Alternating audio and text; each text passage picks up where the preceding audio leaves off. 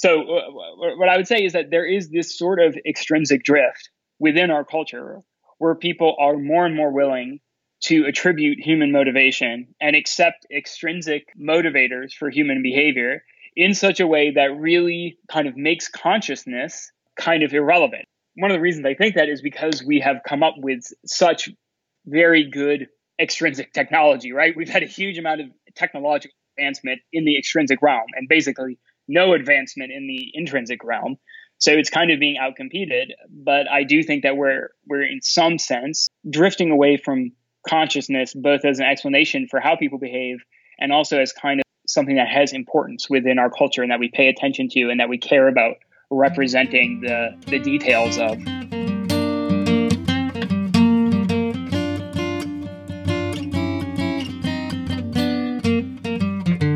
Hello and welcome to the Musing Mind podcast. This is a space for conversations about consciousness and culture and how we might live in the 21st century. Today we have Erik Hoel on the podcast, for which I'm infinitely excited. Erik is a research assistant professor at Tufts University, where he researches consciousness and emergence.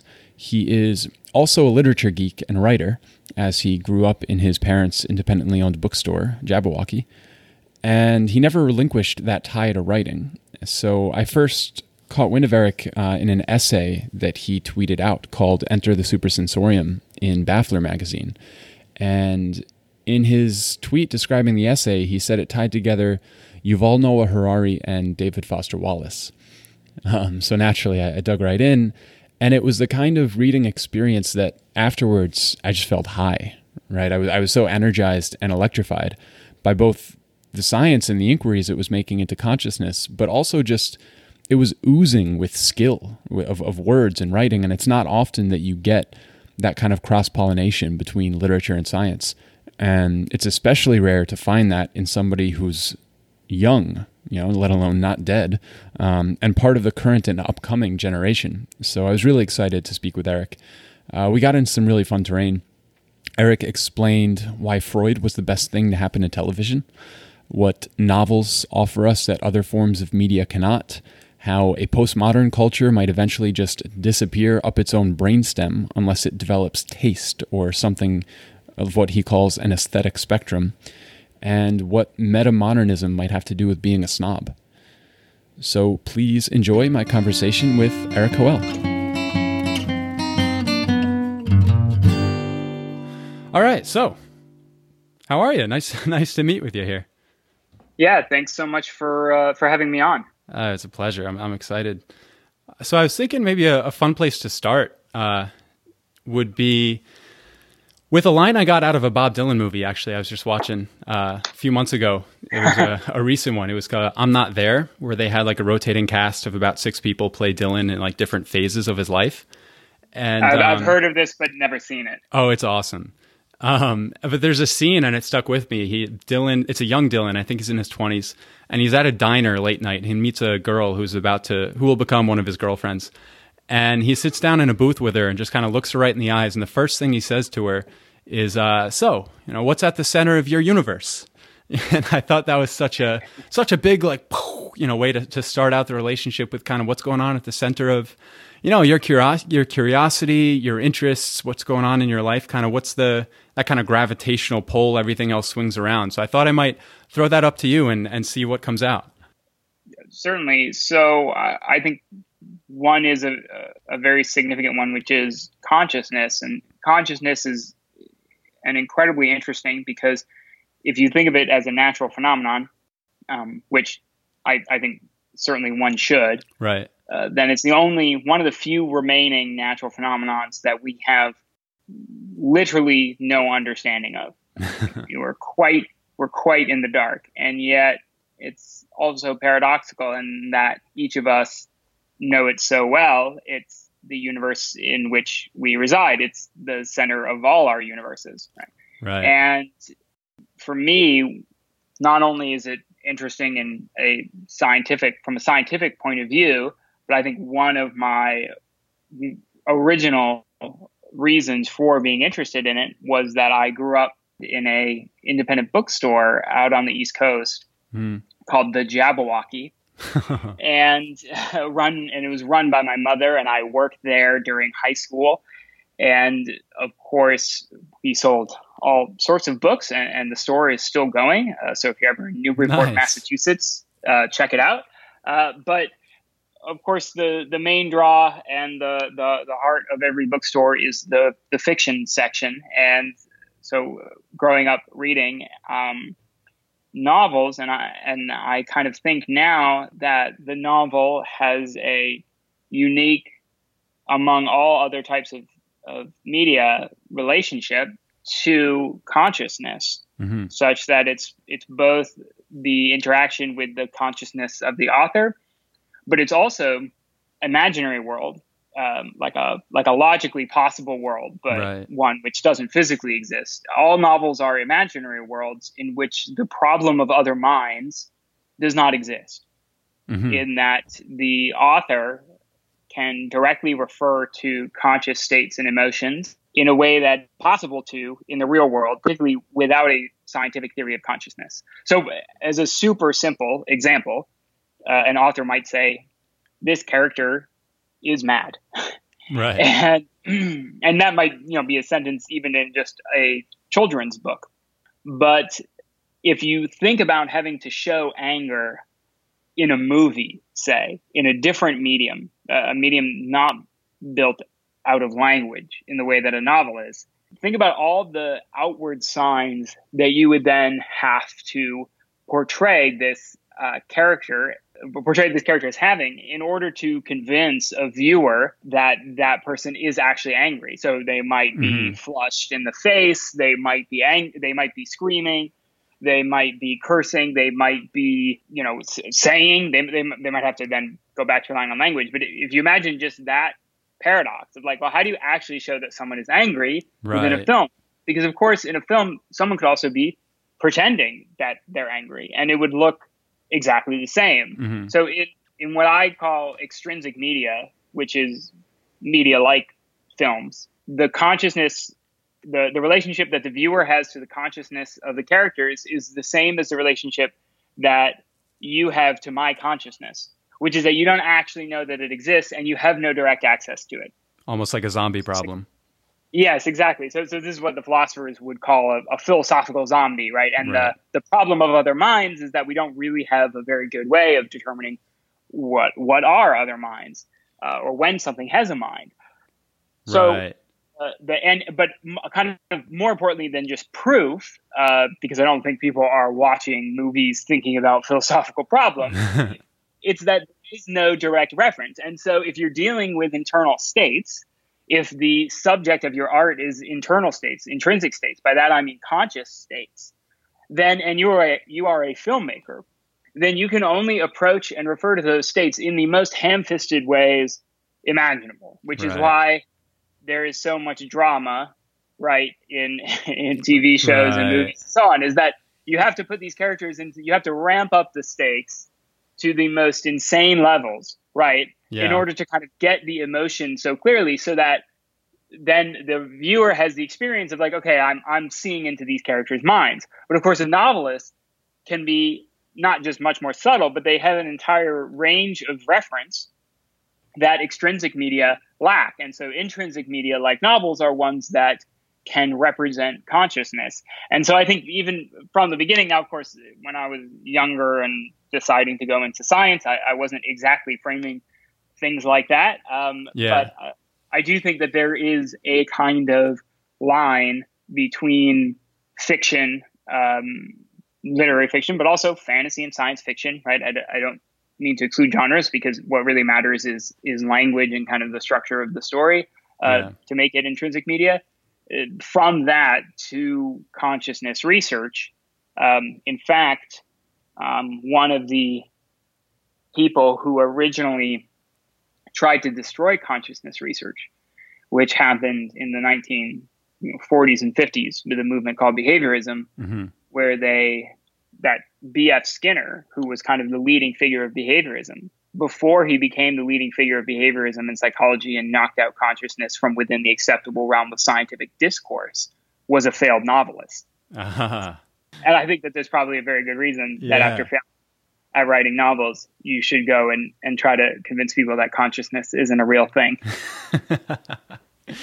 That's interesting. That that brings up um, something I'd, I'd written down from one of your essays, uh, "Fiction in the Age of Screens," where you're you're talking about these same issues, and towards the end, uh, you had this phrase that I haven't been able to get out of my head. You talked about extrinsic drift, um, which is really kind of getting at this this divide you're talking about between interior and exterior uh, media. Lot. You said that uh, extrinsic drift is why people are so willing to believe that a shopping addiction should be cured by drugs, that serotonin is happiness, or oxytocin is love, or this idea that that we're viewing these things from the outside and and as I understand it, I think you brought in even almost a scientific discourse on the whole.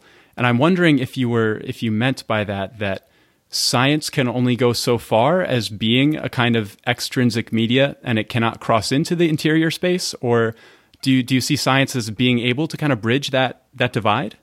It's a great question. I, I do think that there's you know it, it's not it, if, if my claim is that novels can portray consciousness or rather allow for the direct access of consciousness to these like fake characters, right? So I might have a favorite character, maybe, maybe say it's Harry Potter, and Harry Potter is is uh, is sad or something like that, and I can literally his sadness is as real within the world, the imaginary world of the novel, as say his bed or his or the chair that he's sitting on. Right? They're all like directly right. referable, which is not true within say the movie Harry Potter or within that if a, a person uh, whose name happened to be Harry Potter, if you ever met that person in real life, uh, you, you also wouldn't have access to that.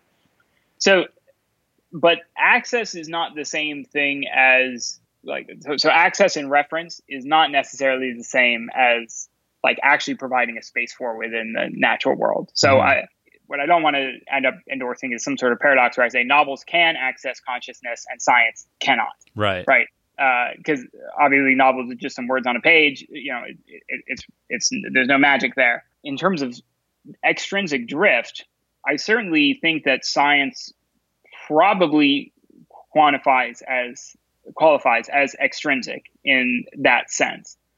Um, I do think that one can think of things as in terms of how much attention they pay to individual consciousness and mm classify them based off of that and how important they place consciousness in terms of what they're interested in, what they're motivated by. So uh, that's yeah. very vague. So let me let me get really specific about it. So as an example, I I really think that film is an extrinsic medium and, and novels an intrinsic one. So film, I think that the best thing that ever happened to film was Freud, by far. Ooh.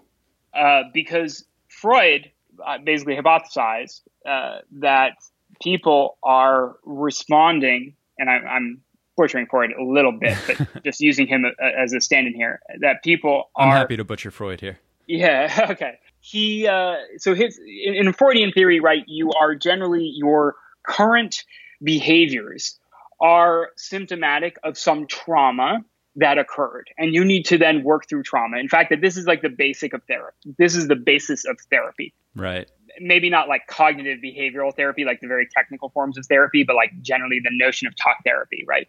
Yeah. And freud is the best thing to ever happen to tv because when you have this notion that people's actions are determined by traumas that means that you have a notion that people's actions are determined by previous extrinsic events that occurred.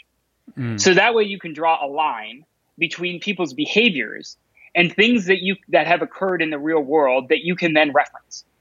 Right. So in other words, the hero needs to overcome his father's death, right? Like in The Lion King, right? Like all, almost all movies basically adhere to this notion that you can show this extrinsic trauma and then you can kind of make the emotional life of the characters as extrinsic as possible by framing moving from one extrinsic event, which are like things that actually happen in the world, not like thoughts or feelings, to another one, right? So yeah. therefore, like Simba's father dies, and that's why he won't go back to the kingdom, right?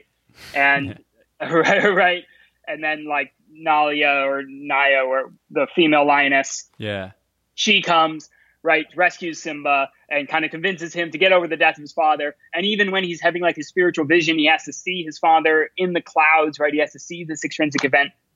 So it's always something you can point to and show another observer, right? Precisely. So, so what Freud and a lot of like contemporary uh, psychological notions have very reductive extrinsic notions of human behavior, and I I can't tell whether or not the the influence goes both ways, right? Like maybe um, as movies got more popular, people became much more sympathetic to extrinsic um, explanations of people's behavior, and in fact, basically, if if I had to criticize literary fiction as a as a, effectively a genre, mm-hmm. you know, literary fiction is basically a whole big reveal about some extrinsic trauma that then explains the character. Like this is the trope right. of fiction that like, oh, the person is closed off to emotions because they were once hurt by this other thing that we can show in a flashback. Yeah. Right? Anything that you can show in a flashback is extrinsic. Right.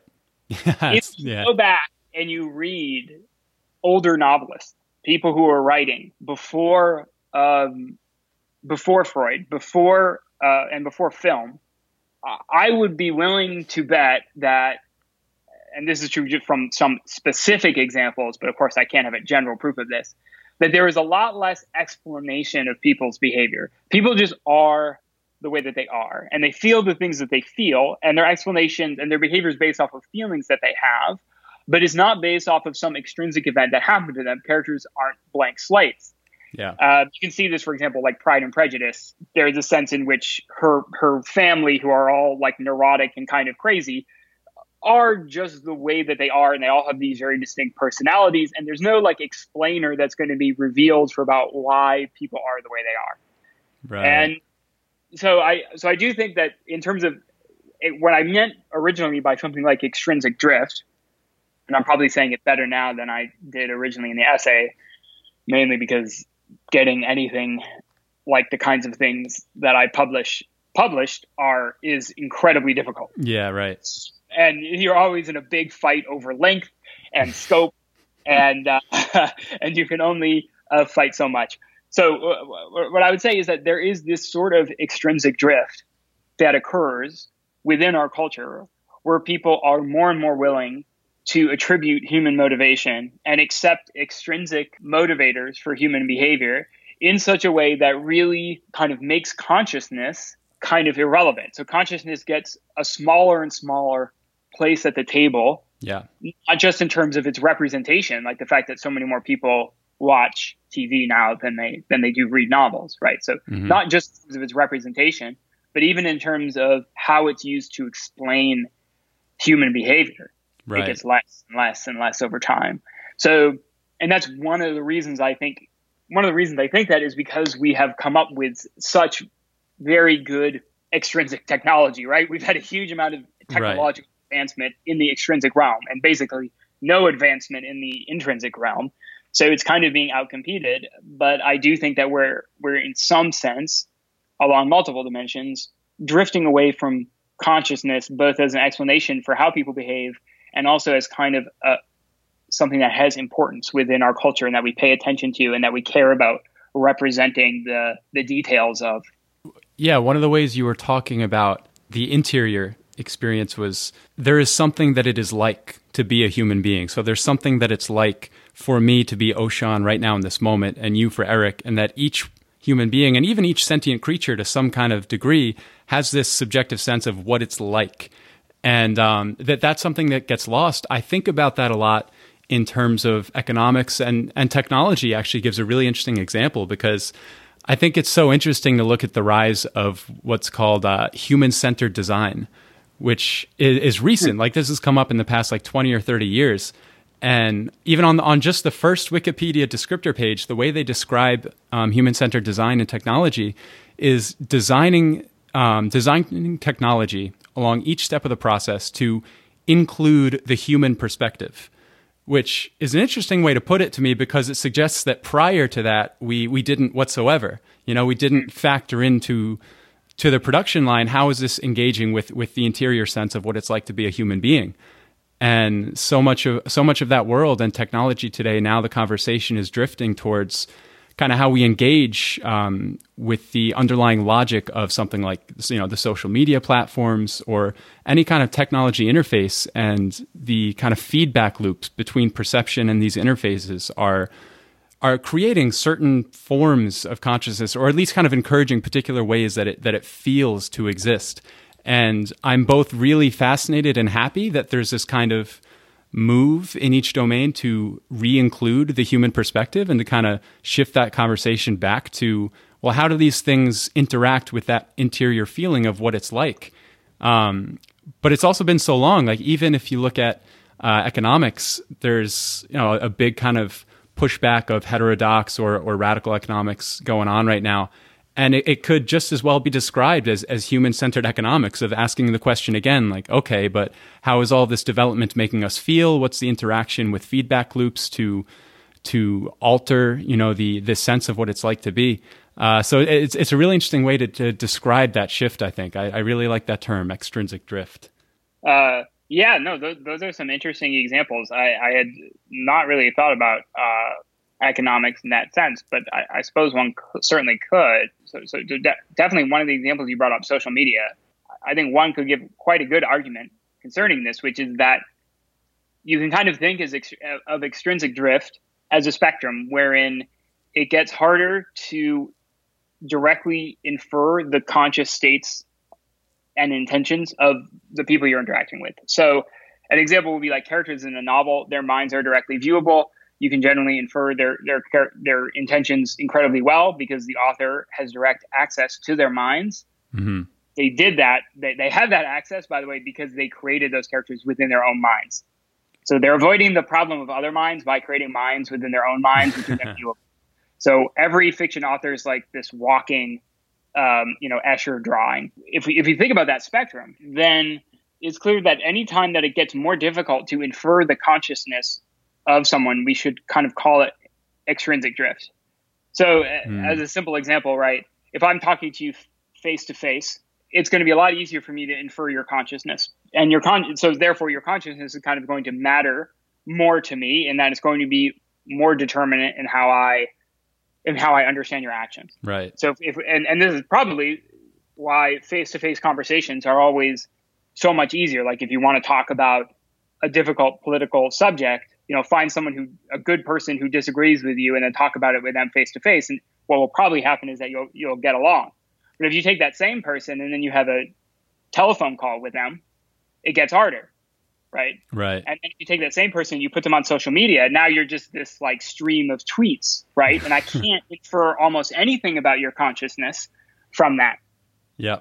So there's a sense in which one could attribute all the nastiness that I think very few people now deny that has enveloped our culture in particularly on social media as a function of sometimes some sort of extrinsic drift where it's very very easy for you to imagine that this person let's say someone who disagrees with you or votes for someone you don't like etc that that person does not really have a consciousness because they've been stripped down to just this stream of tweets. So they're like a human, they're like a zombie basically to you. Yeah, right. And so you can just you're free to hate them, right?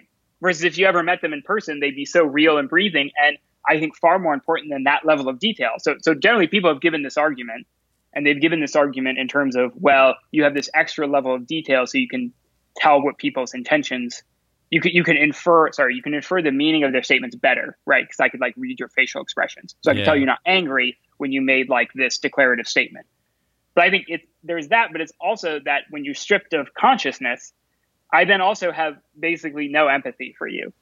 So there's a sense in which that the state we now find ourselves this permanent culture war uh, is maybe a function of extrinsic drift and of replacing communication technology and things that it gets harder and harder to infer the consciousness of others until you're basically a, a phenomenological zombie uh, to me, and therefore you have no moral worth, and therefore you know I can do and say incredibly mean things, and people do do that, right? They go on social media and they find like some actor who's a real person somewhere, right, and right. they say like terrible, terrible things to that person, and and most and those people sleep fine at night and they do it because they've never seen this person before in their life right, right? and they've never had to interact with them as a consciousness like within the universe.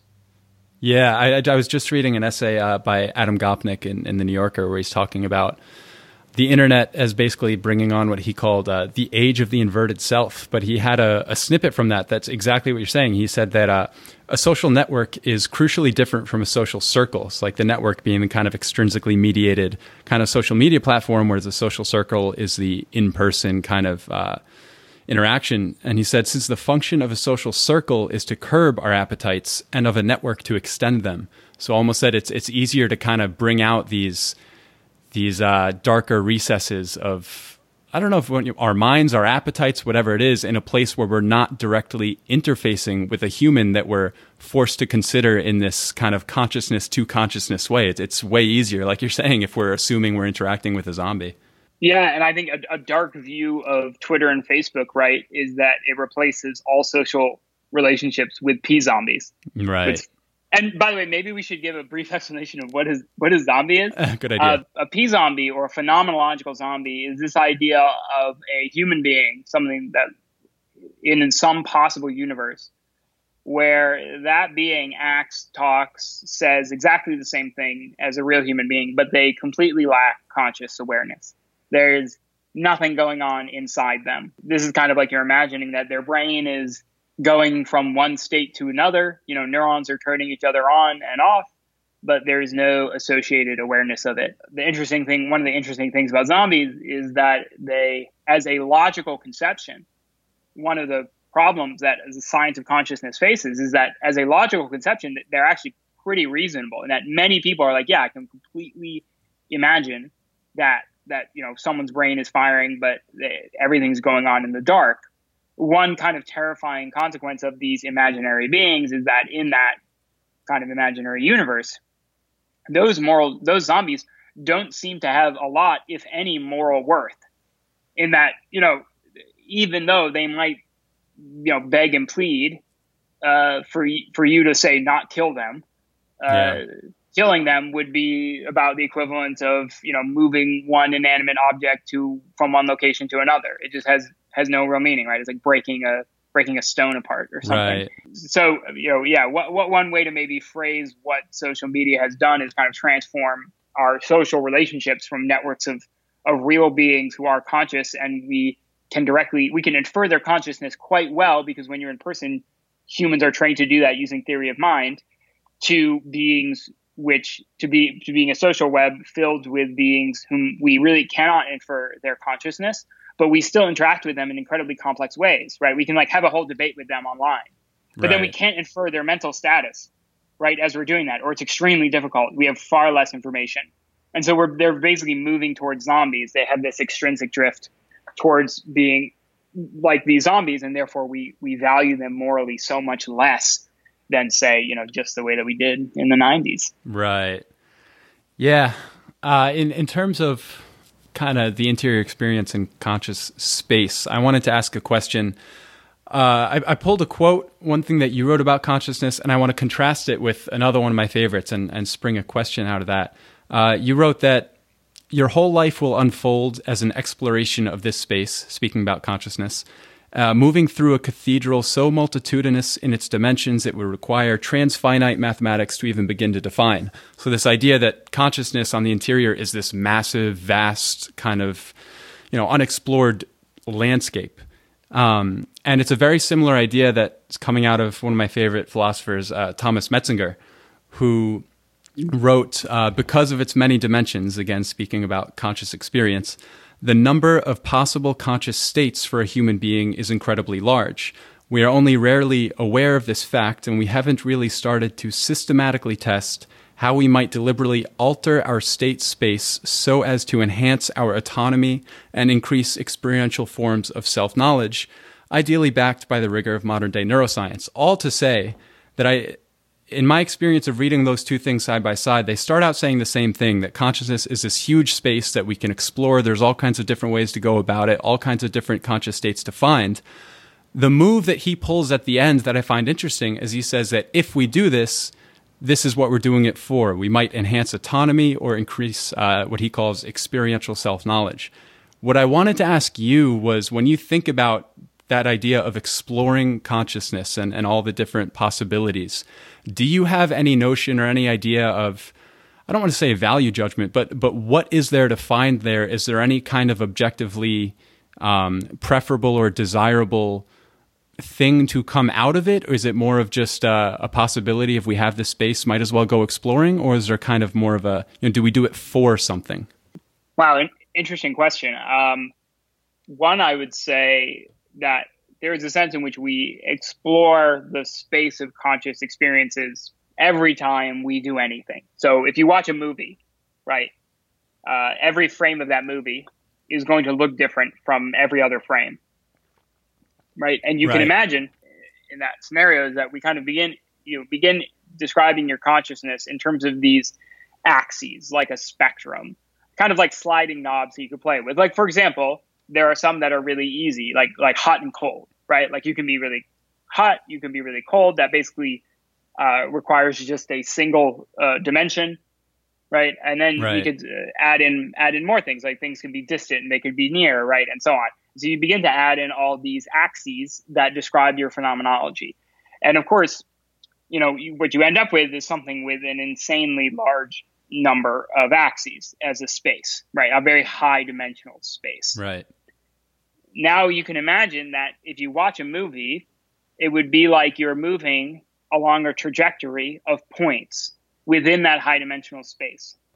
Now, so there's a sense in which every day, right, we're, we're kind of exploring the space in that we are where we are our consciousness is always defined at some point and it's within and that point is in some trajectory um, now there's another sense of exploration right which is i think similar but a little bit different, which is what Thomas Metzinger is talking about. Um, and that is so let's say we added a new axis, which might be, say, like adding a new um, uh, sense to being human. Like there are some people who put like magnets in their palms, like bi- biohackers, and mm-hmm. then they mm-hmm. can kind of sense a magnetic field.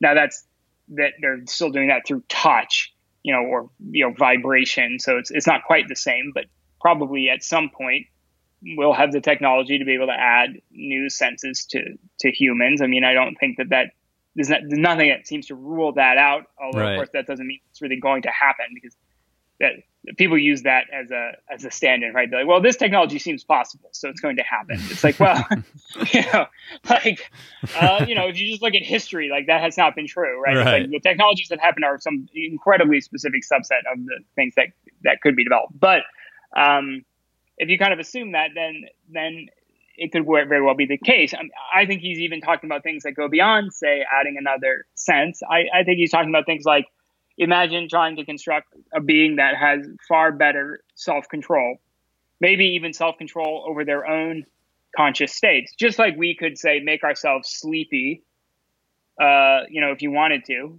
right? Or energetic. Like you could you could kind of pump yourself up if you really need to, right? Or you could make yourself fall asleep. Most people have that level of control over themselves. Right. So what is that? That's consciousness. That, that's kind of you modulating your own your own uh, consciousness at that point, right? So I think what he's talking about is imagine a being that has can do that to an extreme degree. So it's like imagine you wanted to focus instead of kind of our primitive methods of making ourselves focus. You could just unerringly focus for hours and hours and hours, right, or so on. Right. What, I would say is that there are many, many like psychonauts, like people who do explore conscious, which I would refer to this as regions of the space of possible conscious experiences that are very different from our day to day regions. Yeah. So psychonauts who, let's say, somebody who likes to do lots of acid or some sort of hallucinogen, right? Right. Uh, they want to go explore this part of the conscious state space that you really can't access in normal day to day life. Mm-hmm. But it exists, right? In that, in the sense that you can go and access it. So, so, so I do think that he he is talking. What I'm talking about is maybe something like the normal uh, conscious activity and what he's talking about is we have normal conscious activity, but we have not really gotten to the point where we're starting to think about, okay, so how might we change that to optimize some function? Right. Right. Which is kind of a scary place. Yeah. It, it gets kind of, it's like a wilderness. Yeah, there's a uh, there's a thought experiment that I, I find interesting in the sense. Uh, it was Shinzen Young, who's a meditation teacher who tries it brings in science a lot. He was giving a talk at Google, uh, I think it was ten years ago, and there's a clip of um, where he's speaking and he, and he offers him a thought experiment. And at this point, he'd been meditating for I don't know, like 40 years or something, and lived in Japan, did that whole thing. And he says, if you came to me with an ultimatum or anybody like me who's been meditating for as long as I have, and you gave us two choices. Choice one is to live out one more day, to live tomorrow in this consciousness that I have cultivated and and kind of put together through diligent practice. Or option two is to live out the rest of my life, maybe 20, 30, 40 years, in the kind of conscious configuration pre meditation. He says unflinchingly, without a doubt, every time he would take the one day in his consciousness as opposed to the you know however many decades out. And um, I, I, try to make sense of that and i've been really wrestling with that but i wonder to someone like you coming from where you're coming from especially with the kind of scientific basis how how does that kind of thought experiment land with you? I'd never heard that before. That's that's an interesting statement. It's a big um, claim yeah. one thing i will say is that in terms of meditation, there are plenty of people who claim that it does help them and that it does change the internal workings of their minds. For example, I had a I have a friend who has been doing um, meditation, particularly meditation where you're kind of focused on your own thoughts. Mm-hmm. And he's claimed that it's kind of altered his conscious perception. Now, my guess would be that if it was immensely functional, right, we would see, you know, all the meditators you know kind of take over, right? right, right. You know, there's always kind of like fundamental limits on how effective anything is in, in humans, right? Because if it was, if if there were immensely effective techniques, and then like say for accomplishing tasks, right? Then almost everyone would use them. Uh, an right. example probably is coffee, right? Like co- coffee actually probably is an insanely effective technique for modulating your own consciousness, right? And you can tell it's insanely effective because everyone does it. Right. Um, it spreads, right? yeah. I don't doubt these subjective claims that some people have that meditation has kind of changed their control over their own consciousness. In that, for example, if they're feeling very stressed, perhaps it might be very easy for them to kind of enter this uh, state uh, that, um, like, maybe a philosopher like Husserl will call like bracketing, where they're kind of viewing their own conscious experience, realizing that this is just something that's manipulable, and that they can say, okay, let's calm down now and enter into a calmer state. And it's easy, easy, much easier for them to do that than say someone who hasn't had training. So let's imagine that that's the case. I, I don't disbelieve that that's possible. Um, I do think that probably most people, if they had to choose between living a day in the life of um, a meditator's mind versus a day in the life of Albert Einstein's mind, they would probably choose Albert Einstein. You know, I, I, think minds. This is actually something I've I've written about in other cases that that minds. Uh, there, there probably are some ways that you can kind of rank minds in general along some functions, but most of the time, minds are actually quite specialized and that there are no kind of so this is maybe where I would disagree with Metzinger is that I don't think that there are kind of like universally extremely good minds. I think people are very good at different things. Right, right, and it, it's similar to the discussion that goes on between the contrast of psychedelics and meditation. Like you were saying, if if what Shinzen is talking about were both true and easy, everyone would be doing it. And one way that I've I've made sense of it is a lot of people take psychedelics and be blown away, be like, wow, you know, the whatever their experience is, but then a couple days you're you're right back to where you were. Um, and the kind of saying is that meditation goes to try to stabilize some some variant of that experience or makes it a little more sustainable. But it's a seriously um, time consuming, difficult process to put in put in the work. You know that goes into that kind of meditation, and it it reminds me of what you were talking about with uh, reading a book or, or consuming um, consuming TV in in your essay, you know, fiction in the age of the screens. That it's strange to me, but it's true that I can go home and binge watch like six hours of The Wire, which is considered really really great television. pretty much no problem. You know, that's not going to be like a cognitively demanding task. I'm not worried about my ability to to do that. But it would be difficult for me to to go home and read six hours of, of Tolstoy, or even to certainly to meditate for six hours. So there's this kind of trade off between I don't know ease of access or barriers of entry, and and maybe the payoffs.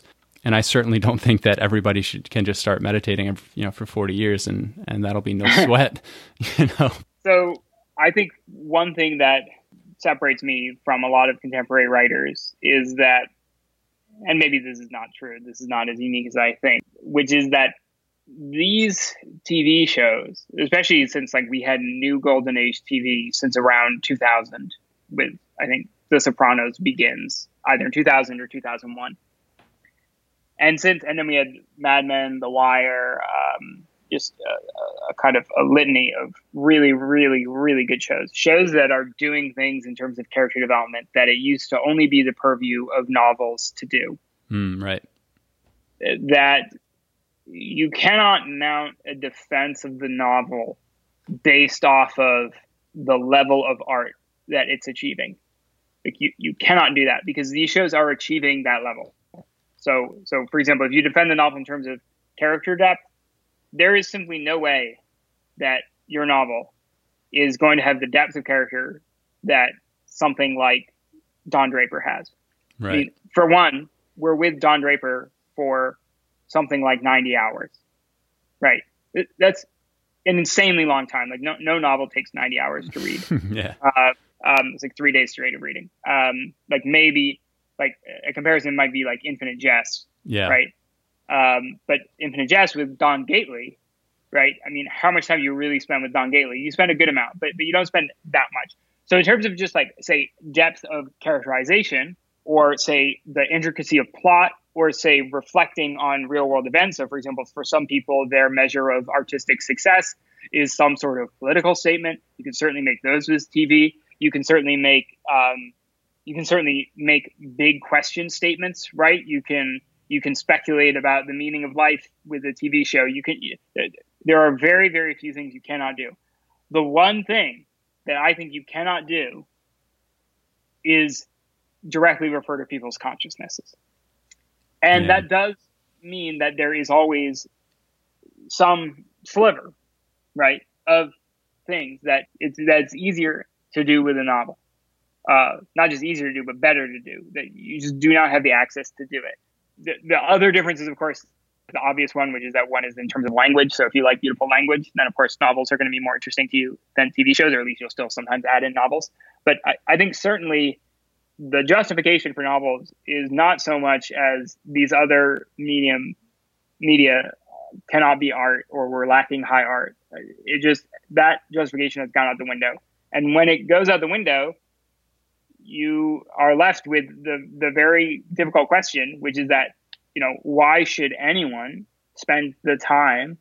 Because as you said, it is difficult to say read Tolstoy, and I think the the only answer that one can give would be something like I enjoy art that has something to do with consciousness, that has some relationship to consciousness that I cannot get in some other form and that it's provable that you can't get it in the other forms. Like, I mean, there, there's basically like a simple philosophical proof that you can kind of give that you can't you can't get it through extrinsic media. You know, of course, the issue with that is that you know you you probably would never need all your art to be like that. So, like, my hope is that the novel can kind of continue to survive and, and thrive within the 21st century, but it's never going to achieve the dominance that it once did. Right. Ever. Yeah, that's a good um, that's a good pivot into your most recent essay the, on the Baffler on enter the enter the supersensorium. I mean, I had such a visceral response to reading this. I'm not even sure where to begin. So I thought maybe I just kind of put that ball in your court with what this essay was about. I mean, I, you got a lot into the distinction between entertainment and art, but where where did that essay come from for you? Was that something you'd been thinking about for a long time? Was there kind of a boiling point where you had an idea or a kind of impetus that caused you, all right, I got to write this? So I think, like many others of the millennial generation, you know, I grew up with video games. So I grew up with these sources of entertainment that were, to be frank, often overwhelming. And I think we do a very, very poor job of talking about this, but is certainly true. And I was always managed to kind of, um, you know, limit myself in some sort of fundamental way. But, you know, the number of, you know, smart young men I knew in, in high school, this was in the 90s, like, you know, early 2000s, um, you know, who would go home and play six hours of StarCraft. Right. Was huge. As much as we, like, on one hand, no one wants to be the old man yelling uh, about how much time people spend on video games, right? That is the figure that is made fun of, you know, in all Simpsons episodes, right? Like, our, our culture is treats, you know, advice like that as anathema. But on the other hand, um, and, and, and it's also supported by the idea that all media and all art forms are equivalent. And this notion is based off of, um, it's a postmodernist notion. It's based off of the idea that me, that when people consume media, they do it in order to reflect their social status. So, for example, you know, someone, the elite read more books than the poor. Why is that? You know, well, one reason is to just signal that they're elite right? it has nothing to actually do with the thing itself. Right. Um, this was an argument advanced by like Pierre Bourdieu and like a few, a lot of like kind of the, the French postmodernists kind of give critiques of, of culture along similar lines. And the notion of high culture has fallen into the lowest level of kind of support that it ever has, right? Just in terms of if, if you go into a standard college campus uh, and you sit down in, in like an advanced lit class and you make the statement that like some forms of art are superior to others, you will get laughed at or people will start right. things. Right. right?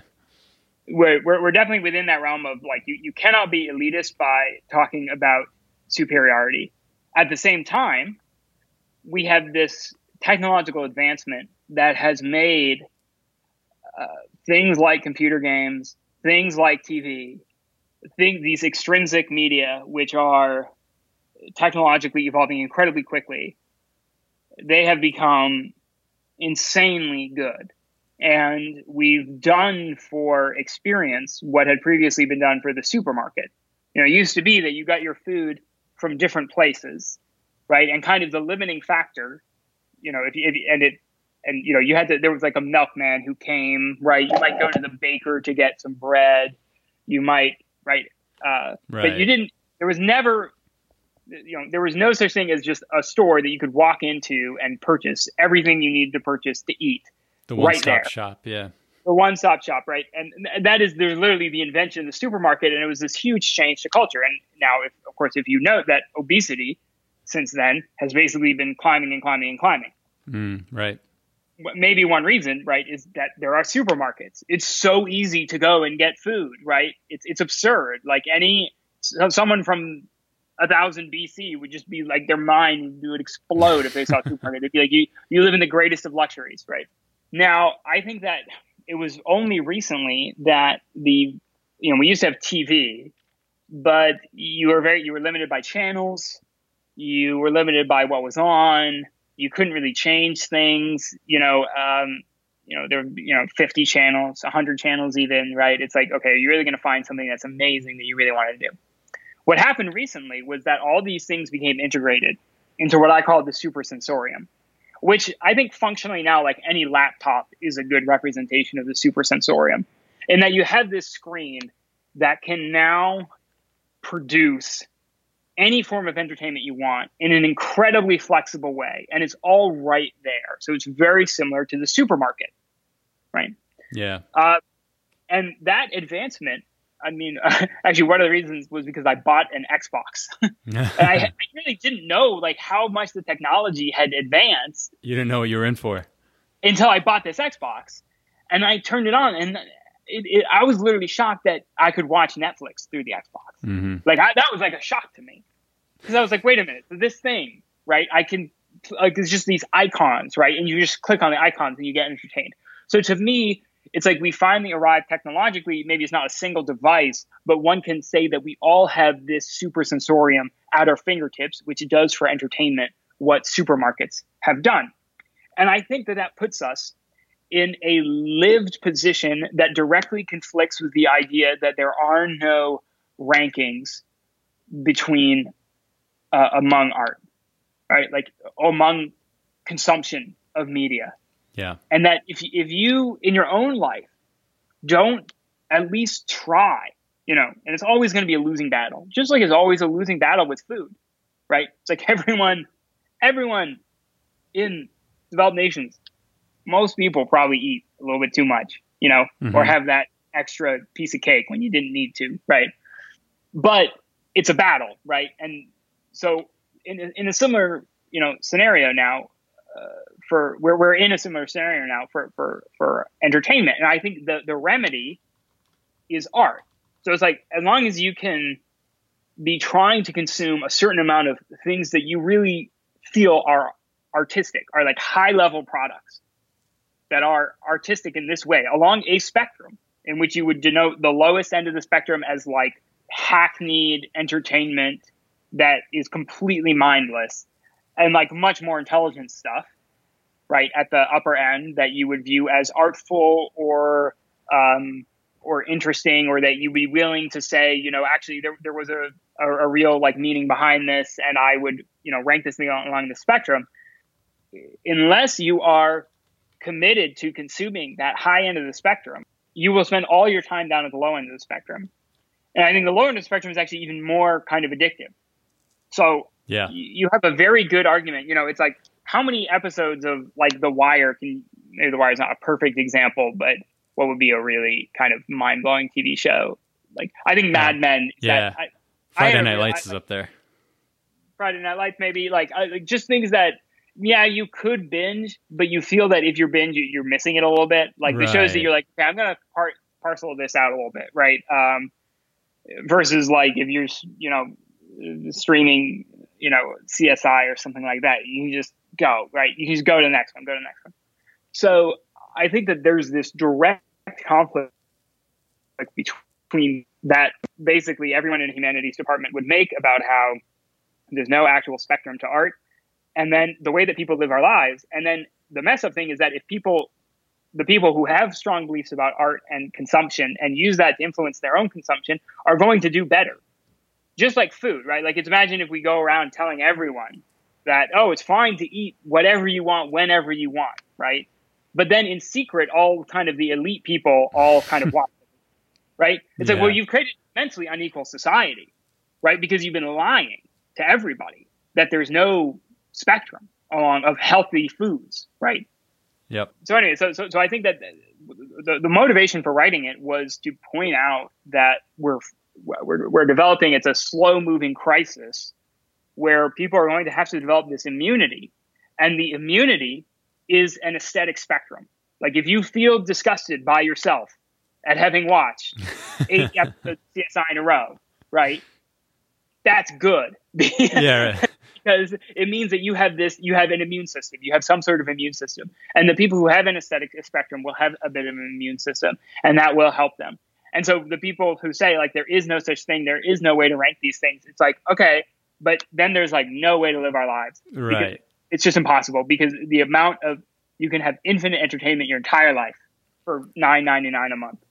Right. It's like um I'm thinking about the supermarket example and, and how things have progressively become one stop shops. I mean, that's something that's been going on I don't know how far you can trace it back, but even if you look at Ford with the assembly line when it started happening on a physical way with with products and the mass production of goods, that carried on into what you know, a lot of people, the Frankfurt School, are called the culture industry, where you took that same idea of mass production of ramping up the scale and, and kind of giving everyone the same thing from the same place, and, and it it switched over to entertainment. It switches over so that all these stimuli all the all the inputs all the media that we begin interacting with becomes the same thing. It's everywhere and it's the same and it's all at once.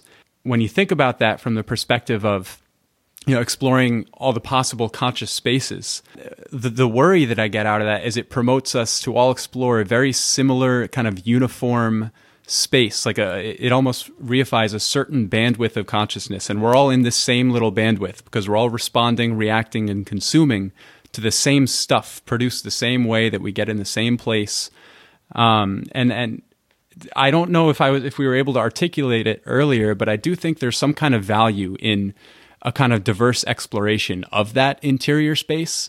And so I, I think a lot about how to culture the kind of breaking from that homogenization, kind of breaking from that one stop shop of all media consumption that is the same going on everywhere all the time. One one way that I, that you wrote to to kind of differentiate between those that I thought was really interesting is is you gave the etymology of entertainment, which means to to maintain or to keep someone in a certain frame of mind, whereas you said that art changes us. So that kind of dichotomy built between the two of them.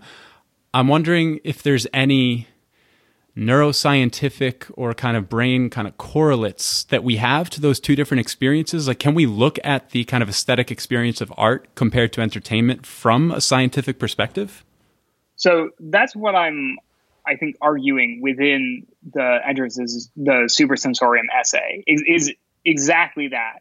And what I'm trying to do is, first of all, neuroscience is not nearly that advanced. Right. It's unclear like let's say you do notice a brain difference. How do you say one is better? Right. Right? Like maybe, maybe you say oh this one has more entropy or you you assign some sort of objective function but it's it's unclear exactly how that is going to translate.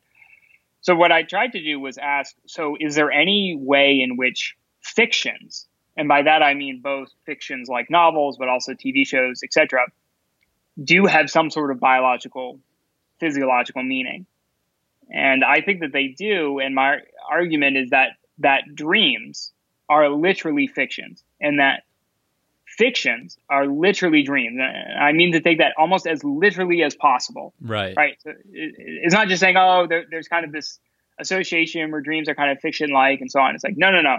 What, what I literally mean is that every, imagine that every early mammal, right, who we know dreams, where we, we don't, reptiles might not dream, right? So, so dinosaurs might not have been dreaming, but like early mammals or so on, that what is going on is that they literally have some sort of super sensorium that their brain creates every single night where they go through all these weird experiences and tell little stories and it's very clear that animals you know do that if you've ever seen a dog running in its sleep right? That it's it's right. clearly it's you know doing something. Yeah. yeah, it's it's clearly it's doing something, right? It, it, it's enacting kind of like day to day behavior. So animals' dreams are probably pretty similar to ours, and there's have you know evolution does never messes around. Like it, it, some people have argued that evolution leads to a lot of kludges, um, and I actually think the evidence for that is not so great. Uh, I, I, think in general evolution does a pretty good job, and that it would not have made everyone spend two to three hours every night dreaming if it didn't have a really good reason. And my my argument for why that is is a little bit technical and complicated, but it has to do with learning and overfitting. And the general idea is something like that: when you learn, your brain kind of moves, uh, begins to strengthen some connections and weaken others, and that if you do the same thing too much, then your brain kind of becomes overtrained. So it becomes you you, you learn things too well. You kind of get into a, a neural rut. And that dreams, by being so kind of weird, hallucinatory, or just more importantly, outside of your day to day experience, um, shake up the overtrained brain. Mm. Because overtraining is a really big problem for neural networks. So, you know, perhaps it is for the brain as well. And therefore, it kind of acts as basically a source of, of noise, right? It's like suddenly rather than you just being you uh, and and only learning and, and kind of learning your day to day. Like imagine having the most repetitive life ever, right? Where it's like you wake up, same room, you put on your shoes, you brush you you brush your, you brush your teeth, you put on your shoes, you go to work, you work. Your work is incredibly monotonous and automated. You go home, you stare at the wall, you go back to bed. Right? Sounds like Office Space. Yeah, yeah. So yeah, sounds like some some jobs. Um, I think that probably no human actually. I mean, we people go would go insane with that level of boredom, um, and maybe prisoners in in isolation might, might experience something like this. Where I, I really think that my guess is that that's actually probably pretty damaging for your brain. And what's going on is that you're just you're overtraining your brain to just be doing this this one task, which is the only thing that it's really doing, and you're losing generality Right. You're losing uh, all these um, capabilities that we know that neural networks can lose when you overtrain them on a particular set of data. So my hypothesis is just that life the actual day to day of life is not a diverse enough training set for the brain. And I mean that for both adult humans and, and mammals. Now, I would say this is a complete hypothesis, right? Like, so yeah. I, I think it fits as well with most of the empirical research on dreams that I have been able to, to look at and find. I don't think that the contemporary other scientific theories of consciousness about, uh, sorry, scientific theories of dreaming are very good. Um, I think that most of them are, they're, they're things like, oh, you, you replay the day's events. And so your, your, your brain trains more and I think that that's wrong. I think it's a misunderstanding of learning to think that you need to you need to train your synapses more over something. It's like no, you need to avoid overtraining. So so anyway, so so I think that this is as acceptable as most hypotheses that are out there about how dreams work. And then the idea would be is that well, so obviously there are some good dreams and some bad dreams, right? And what is a good dream? A good dream is the thing that fulfills the function that dreams have, right? Whatever right. that function is. And if that function I think is probably to avoid overtraining, then right probably you know the things that are more different from you your day-to-day life are better right so a good dream might be like a really weird dream or kind of an out there dream or kind of a complex interesting different dream. Bad dream would just be like you wake up you brush your teeth you put on your shoes you go to work right? Yeah right. that's like the worst dream right? right. So you can rank dreams right? And dreams are fictions.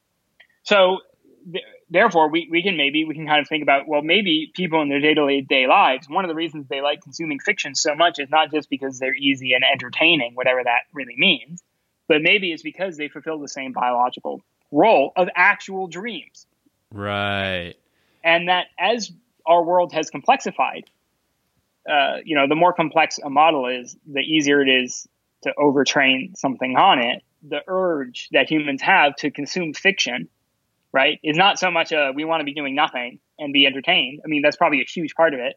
But maybe another part, maybe like the most primordial, basic drive for that is that we want something that will shake up our overtrained brains. Yeah. And we have drive for it and the, the, the dream drive. Um, and so if that's true, and then you can kind of make this comparison of, well, wait a minute, we can rank good dreams and bad dreams, then you know, fictions that we consume, like a TV show, that's like a waking dream, right? It's like you're kind of there, you're observing, there's stuff that's completely different from your own life.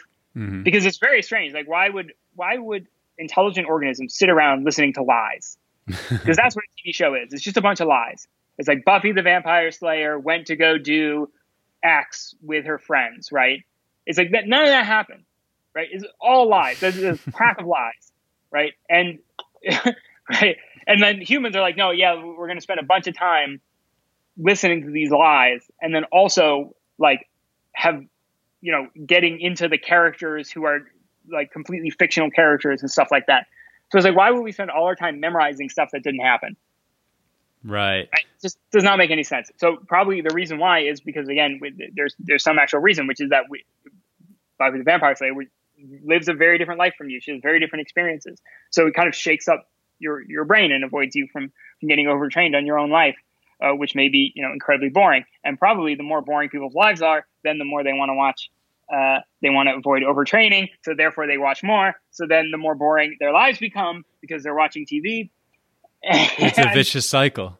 yeah, precisely. But anyway, so just to go back to the very original point of the question was, you know, in in terms of justifying an aesthetic spectrum, right? based off of something kind of similar to how you might justify a good or a bad dream. Right. That if you're if you're just watching incredibly boring, repetitive um, uh, TV shows, then it's like you're dreaming very bad dreams. Um, by bad, I mean I mean poor at their function of his dream. Right.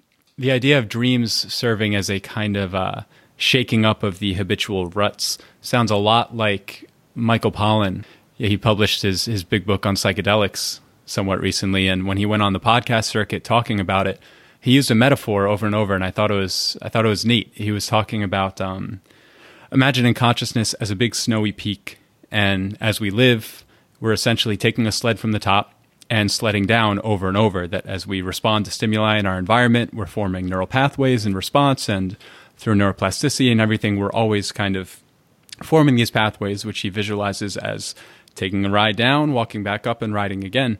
And the more you ride down that peak, the more you kind of create a path in the snow.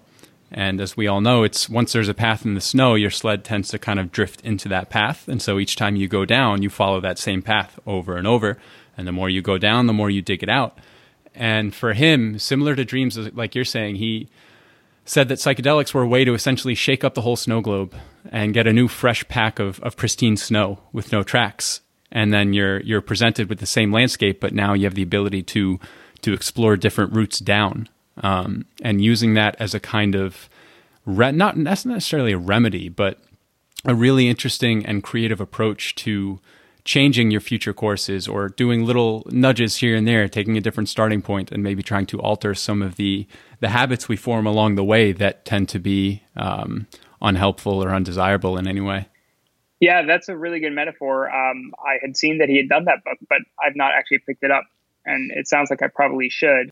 I mean, what I'd be really interested in, so with, with dreams, for instance, one of the reasons I think that avoiding overtraining, like avoiding the ruts in the snow, is that it makes it harder to generalize. So uh, this happens all the time in neural networks, where the neural network it gets really trained on one set of data, but then when you present it with another set of data, because it's seen that set of the other set of data like too much, it's been, it's been too fitted to it. It now can't generalize. You know, it's like it, it was looking at cats versus dogs in one data set, and then you give it a bunch of new pictures, but there's still cats and dogs but now it has a lot of trouble picking out the cats in that new data set versus dogs, even though it was perfect at doing that in the other data set. And that's because it, it got overtrained. Right. right. So it lacked this ability to generalize. So there's very good evidence. If you miss sleep, you end up with all sorts of cognitive problems. You can even have visual illusions. And a lot of those could be spun as problems involving too much overtraining. Yeah. So, so, so basically, your, your brain has just gone too long without getting this this uh, shake up, and therefore it it begins to lose the ability to generalize, and you begin to have trouble with problem solving. You've got trouble with like all these different things. So, I'd be interested to see if there is any research in psychedelics which showed that people uh, after they like could like for example with sleep, what you can do is that you can show somebody uh, math problems, and then have them sleep on it and then have them do the math problems and they'll often do better than if they stayed awake during that same period of time mm. so i wonder if there's any sort of evidence that psychedelics do something similar in terms of learnability um, right. for a similar reason right. But yeah i mean it, it, it, one maybe way of framing this is just that yeah like fictions like tv shows are kind of like the poor man's psychedelic in that they're super cheap easily accessible they don't have any kind of effects and they're not scary and so on, but they still thrust you into this fantasy world where the inputs that are coming to your brain are decorrelated from the rest of what your day-to-day life is because you're not a, a a, a knight living in a fantasy world fighting an evil necromancer right you're you're you're you right and your life is you know probably more boring but also you know very anti-correlated to that yeah, you you referenced a study. I don't know if you remember it, but I thought it was insane about a group of scientists at uh, the University of Chicago in the 80s who devised a contraption to deprive rats of, I think it was non REM sleep where the dreams occur.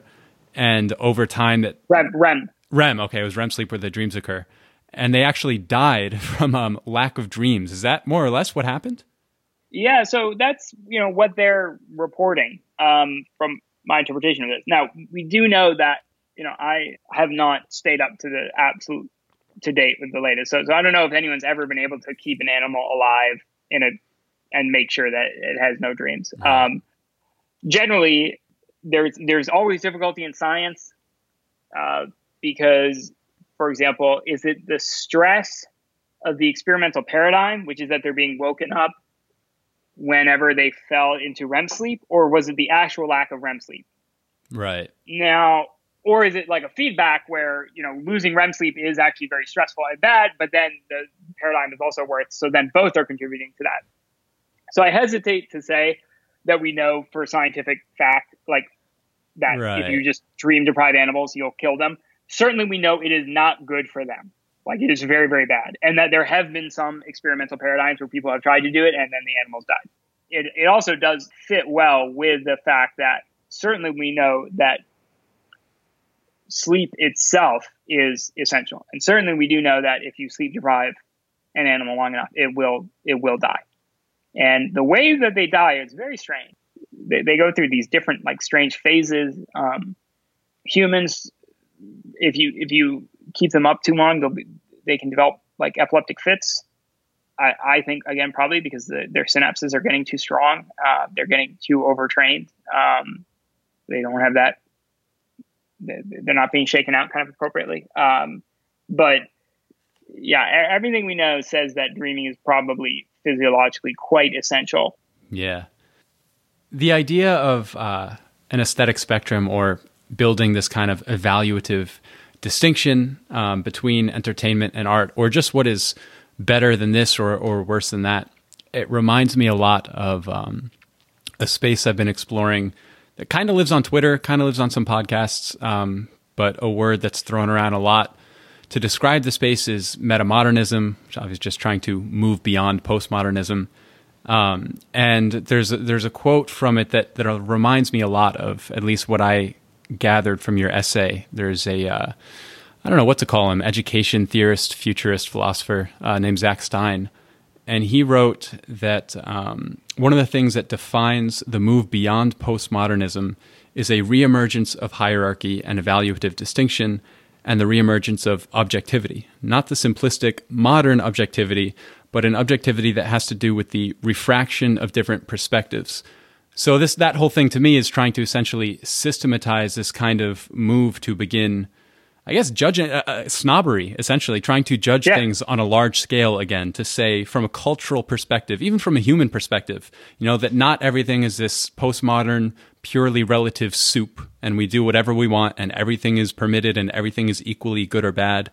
But, you know, trying to reconstruct this, this spectrum where we can look at things and say, uh, this is what we should do. This idea of should almost reemerging, you know.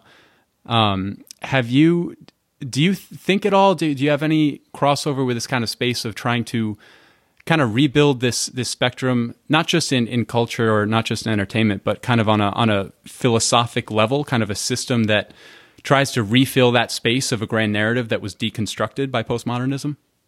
Yeah, so um, I, I would say that both those essays, Fiction, The Age of Screens, and also Enter the Supersensorium, which both of which, way, should at some point hopefully end up in some essay collection right. um, that kind of is exploring these themes. Both of those are direct attempts to try to use um, kind of deep scientific and philosophical reasoning to justify behaviors that could be described precisely as certainly as hierarchical, possibly as elitist, possibly even as um, as as being a snob. Right. And an example would be somebody saying, you know, like, oh, I don't watch much TV. I just read, I mostly just read novels, right? Yeah, I just read like, Tolstoy. Yeah, I just read Tolstoy.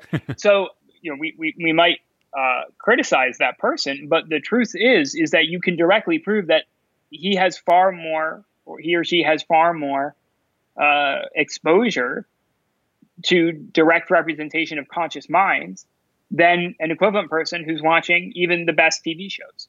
Yeah. So, and surely that has some sort of effect, right? I mean, you know, it's, it's hard to, it's always, you never want to, you never want to get to the point where you're quantifying these things of like, oh, that person's going to be more successful. Like, there's right. not the uh, function or causation that we care about. What we care about is, is there some sort of legitimate difference, right, between those two things? And there provably is, and it's based off of uh, consciousness. It's based off of the uh, the fact that novels solve the problem of other minds. Now, in the case, uh, and, and and TV shows have have a lot of difficulties portraying minds and are kind of trapped in the extrinsic world, just like you are day to day. Now, for Enter the Supersensorium, the argument is um, that we can kind of rank uh, be, we can rank fictions between entertainment and art, and that fictions probably do have a deep biological purpose, which is something that ha- has to do with exactly with learning and keeping our brains in a state where they're learnable and they're plastic, and that yeah. and they're and you can generalize. And so, therefore, you would then go and be able to kind of rank you know, if, if you're if you're if you're producing a movie and that movie is exactly like a bunch of other movies all put together, right? Then you're by definition creating stimuli which are just reinforcing the old kind of inputs and beliefs. So so you're just overtraining again, right? right? And that's what like that entertainment schlock is, where like you know the the hero always gets the girl and there are bad guys and you know like all, all that sort of stuff it's like is- the monomyth where i think it was joseph campbell right you can find that same hero myth embedded in almost every narrative arc of all dominant movies tv shows whatever whatever you pick out right but exactly but if you just tell that myth over and over and over again right then you're the the story that you're telling is now just as familiar as the life that you were leading. So you don't get any benefit by paying attention to the story, right? Right. Like so, so therefore you can kind of again form this kind of spectrum. So I, I definitely agree that I think that there are probably very good motivations for this sort of for a sort of hierarchy that could be called like you know snobbish. Um, my you know counterpoint to that is that listen, almost everyone who tries to pay attention to what they eat, which is basically everyone, is exhibits some form of snobbery. Right? right. That there's a sense in which snobbery is immensely protective. You're like, oh, I don't, you know, how many people are like, I don't eat at McDonald's, right? well, for a lot of those people, they're doing that not just because they're making some sort of mental calculation about the number of calories that you get from McDonald's. Is that they like they don't want to eat at McDonald's. They don't want that experience. And they're snobs about it, right? So they're probably kind of right to do that, right? Right. Uh, within bounds of, you know, I'm, I'm, I'm, not talking about people's individual situations and money and like all this other stuff, like putting yeah. everything else aside, right? And just dealing with a really limited thing. There are very, very good reasons to be snobby, uh, to, to be a snob, sorry, to be a snob in a land of infinite variety. And I give mm-hmm. an example, which is that um, if you imagine an alien civil, two different alien civilizations, right? And they're both going through this supersensorium phase where the supersensorium is just getting easier and its products more entertaining and addicting, right? As it goes along. And in one of these alien civilizations, everyone is like this postmodernist who claims that you know there, there's no no TV show is better than any other TV show in any sort of objective sense, and you can't tell people what to do and you know reading uh, a novel is so passe because it's so much easier to just watch a tv show etc and then there's another alien civilization which are just these like the most like the biggest snobs ever right? They, right. they, they, they care so much about high art. They turn their nose up at you know any sort of kind of low art thing. They're they're very kind of set in their ways. They're very hierarchical and how, they're extremely judgy, right? Which of those civilizations is going to survive? Like, which of those civilizations is going to not disappear up its own brain stem? Yeah.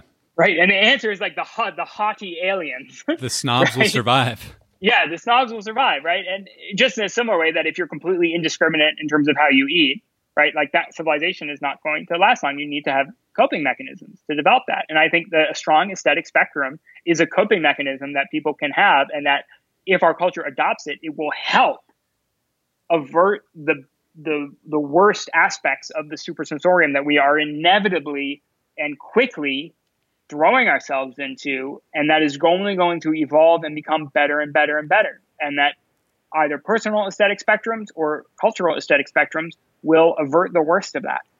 Right. Yeah, you on that point. Uh, that was one of I must have highlighted this seven times where you wrote that in a world of infinite experience, it is the aesthet. I don't even know how to pronounce that correctly, but the one who has the aesthetic spectrum who is safest, not the ascetic. Um, abstinence will not work. The only cure for too much fiction is good fiction, and that really stuck with me because on a personal level, um, after I graduated college and I had no idea what to do with my life. I got a one way ticket out to India with my girlfriend, and I was on that whole meditation trip. Um, you know, wandering around, had backpacks, going to ashrams, doing that whole thing.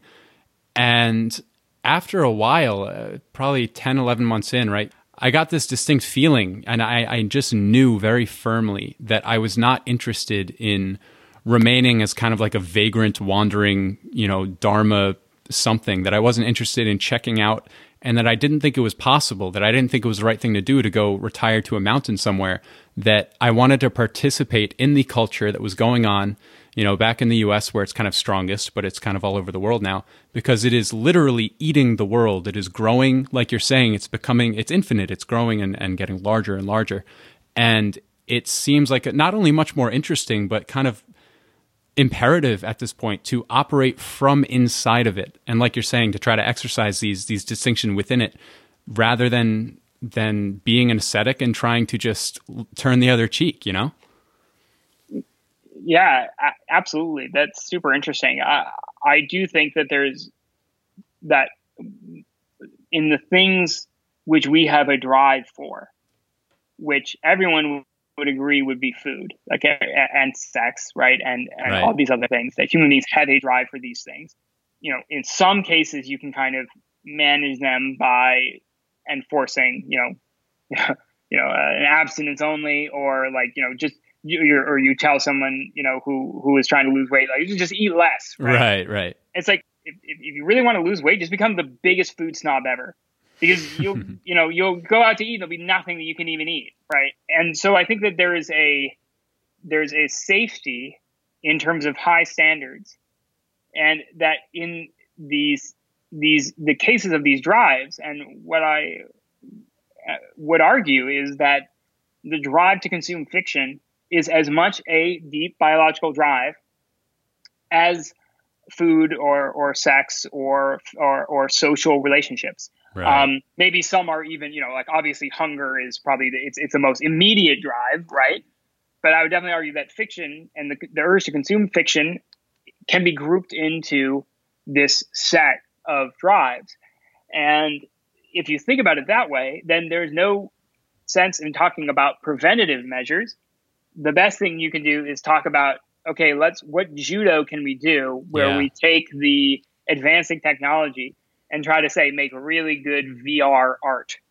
Right. You know, and then yeah, if there's VR art out there and there's people who can be kind of who, who are both personally and culturally, there's this obvious spectrum where some people are like, yeah, the low VR stuff, which is basically like super repetitive uh, kit uh, or porn or something, right? Right. Like kind of the low end VR stuff, and then there's like some maybe some really really high end VR stuff that everyone kind of agrees is really really good really highly rated. As long as people are maintaining that spectrum, then it's going to influence their behavior and it's going to keep them from from disappearing up their own brain stems. So I, I kind of firmly believe that the only way forward through this, just in the way that the only way forward in terms of a, anything where you have infinite abundance and you have a drive to consume that infinite abundance, has to be by having some sort of spectrum, having some sort of hierarchical structure, having social judgments involved, mm-hmm. right? Um, that that is going to be necessary just to kind of get us through.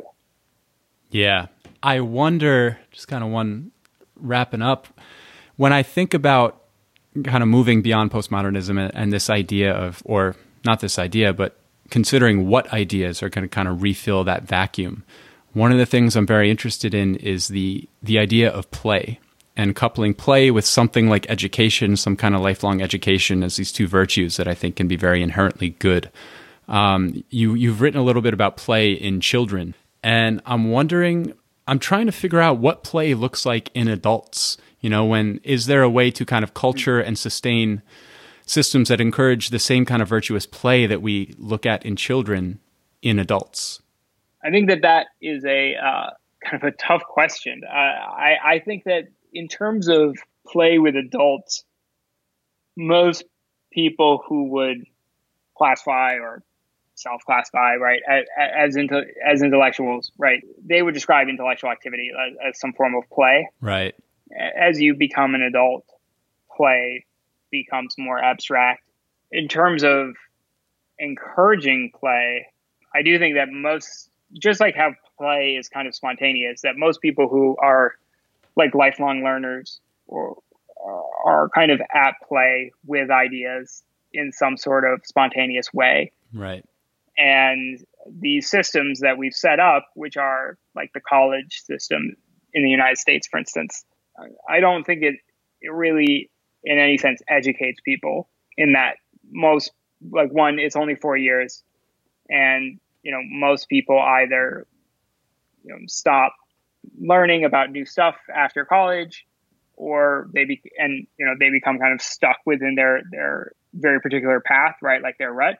And so I wonder if in the future some sort of online interactions will be that are a little bit more playful will be a replacement for like more traditional learning.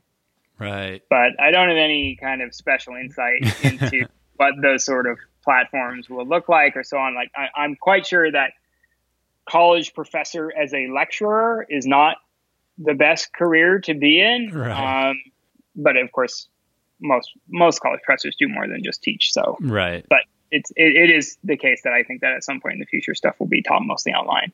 Yeah. And hopefully it will be yeah, more playful and so on. But I I think I do think that play is the most important for kids. I, I yeah. Kids, you know, adults play is is good and and, and important uh, but most people their work kind of becomes in a sense kind of like play if you're very lucky but for kids it's it's essential and we know it's essential we see how it's essential in other species yeah is there anything else lingering for you anything that came up that that felt untied no it's been it's been a it's been a great conversation and a lot of fun um, thank you, yes, so much for uh, for inviting me on. All right, enjoy the day. Thanks for coming on.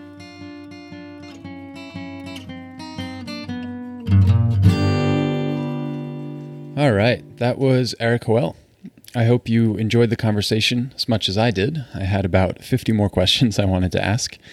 But if you are interested in learning more about Erik's work, you can check out the show notes for links to his essays. You'll find the show notes are at musingmind.org slash podcast and clicking on the Erik Hoel button.